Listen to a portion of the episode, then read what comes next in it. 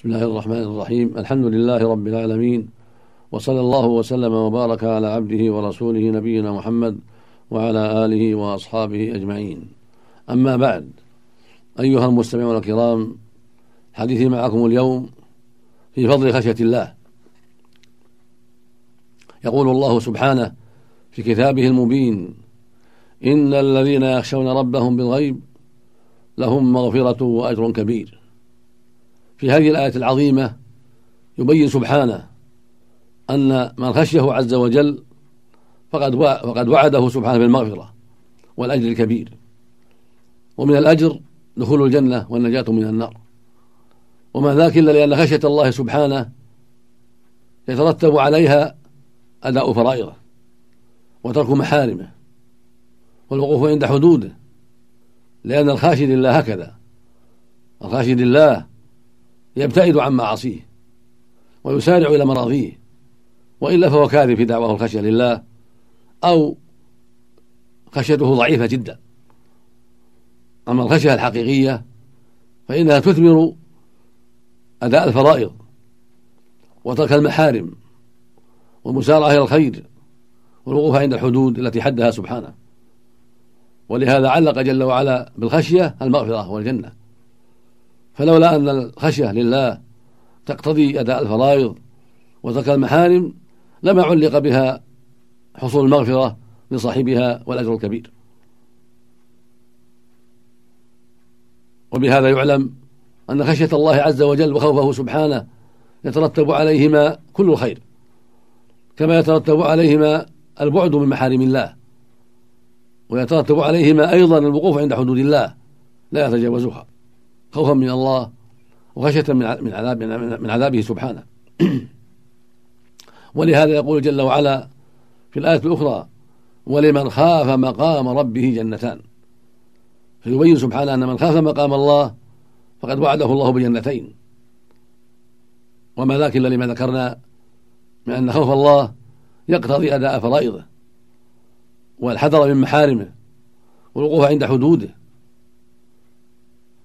ويقول جل وعلا في آية أخرى وأما من خاف مقام ربه ونهى النفس عن الهوى فإن الجنة هي المأوى. فالخائف مقام الله ينهى نفسه عن هواها ويعصيها في هواها المخالف لشرع الله ويلزمها بطاعة الله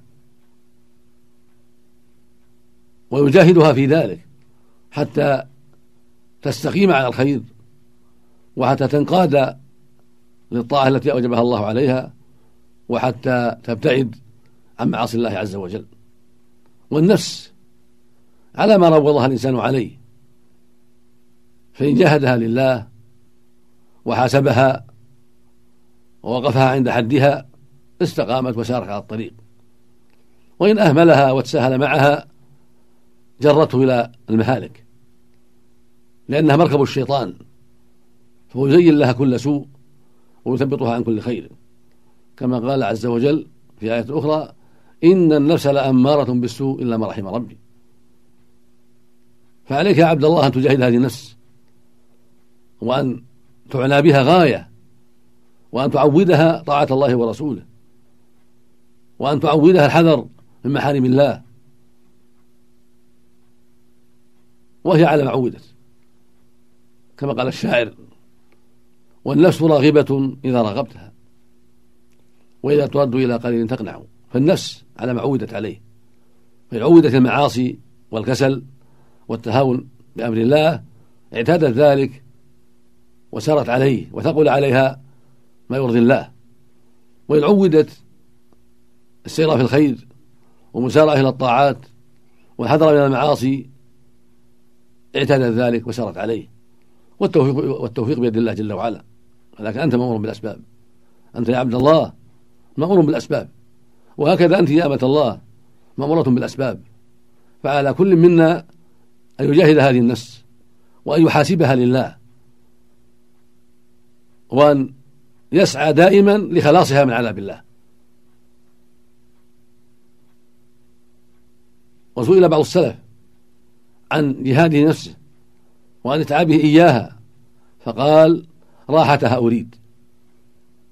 بعض أسلافنا الصالحين كان كثير العبادة وكثير العمل من الصلاة والصيام والحج وغير ذلك.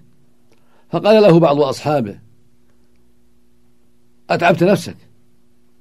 فقال مجبا لهم راحتها أريد. يعني راحتها أريد يوم القيامة. إنما أتعبتها اليوم لقصد راحتها يوم القيامة من عذاب الله وغضبه. فالمؤمن إذا جاهد نفسه اليوم فهو جاهدها لراحتها لتنجو من عذاب الله لتفوز بالنعيم المقيم يوم القيامة في دار الكرامة دار السرور دار السعادة التي قال فيها جل وعلا إن المتقين في جنات وعيون ادخلوها بسلام آمنين. ونزعنا ما في صدورهم من غل إخوان على سور متقابلين. لا يمسهم فيها نصب وما هم منها بمخرجين. فهي دار النعيم. يقال لأهلها يوم القيامة يا أهل الجنة إن لكم أن تصحوا فلا تسقموا أبدا. وإن لكم أن تحيوا فلا تموتوا أبدا. وإن لكم أن تشبوا فلا تهرموا أبدا. وإن لكم أن تنعموا فلا تبتئسوا أبدا. فنعيمهم دائم وشبابهم دائم وصحتهم دائمة وخيرهم دائم ونعيمهم دائم. أما هذه الدار فهي دار التغيرات دار الأكدار دار الأمراض والأحزان. ولو طالت الحياة ولو متع الإنسان بكامل الصحة فإن المصير الموت. لا بد من الموت. كل نفس ذائقة الموت. فدار عاقبتها الموت والزوال لا قيمة لها. إلا لمن عمل فيها بالصالحات. فهي دار عظيمة لمن تزود فيها من الخير. لمن جاهد نفسه لله فيها. لمن سار على الطاعات. لمن زرع فيها الخير. فهي مزرعة العباد. هذه الدار مزرعة العباد للآخرة. من زرع فيها ما يرضي الله ويقرب لديه وحذر فيها محارم الله حصد يوم القيامة كل سعادة وكل خير. وفاز بالنعيم المقيم وحمد العاقبة. ومن أعطى نفسه هواها وتساهل في أمر الله فتكاسل عن الصلوات وبخل بالزكاة أو بعضها وتهاون بالصيام وأقدم على الفواحش والمنكرات ندم العاقبة يوم القيامة. وصار يتحسر كثيرا على ما أسرف فيه. إلا من رحم الله فمن عليه بالعفو أو وفقه للتوبة النصوح. فأنت يا أخي على خطر. واذكر قوله جل وعلا في حق من أعطى نفسه هواها فأما من طغى وآثر الحياة الدنيا فإن الجحيم هي المأوى. وقال عز وجل إن المجرمين في عذاب جهنم خالدون. لا يفتر عنهم وهم فيه مبلسون وما ظلمناهم ولكن كانوا هم الظالمين. وقال في حق الجميع الأبرار والمجرمين. قال تعالى إن الأبرار لفي نعيم. إن الأبرار لفي نعيم وإن الفجار لفي جحيم. يروى أن سليمان بن عبد الملك الأموي أمير المؤمنين. قال لأبي حازم التابعي الجليل يا أبا حازم ما لنا نكره الموت. قال لأنكم عمرتم الدنيا وخرتم الآخرة. فكرهتم أن تخرجوا من الخراب إلى العمار من العمار إلى الخراب. يعني لأنكم أعطيتم النفوس حظها في هذه الدار وتساهلتم بأمر الآخرة. فلهذا تكرهون الموت. قال ما منزلتي من عند الله؟ قال أعرض نفسك على القرآن. وعلى أي آية؟ على قال على قوله عز وجل إن الأبرار لفي نعيم وإن الفجار لفي جحيم.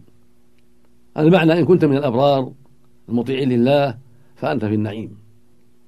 وإن كنت من الفجار العاصي لله فأنت في الجحيم. فعليك يا عبد الله وعليك يا أمة, يا أمة الله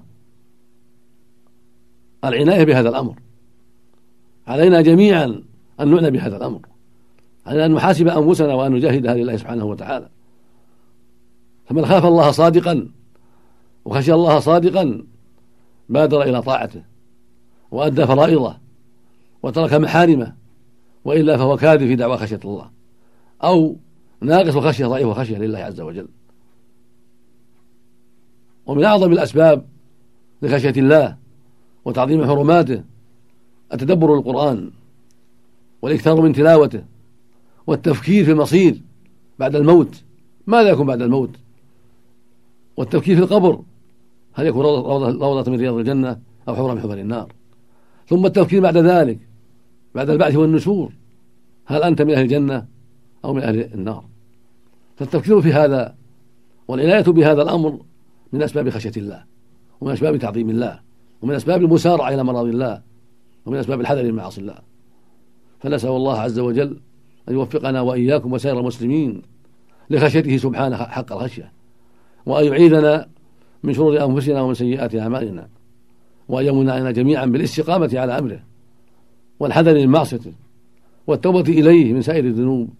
إنه سبحانه وتعالى جواد كريم. والحمد لله رب العالمين وصلى الله وسلم على نبينا محمد وعلى آله وأصحابه وأتباعه بإحسان.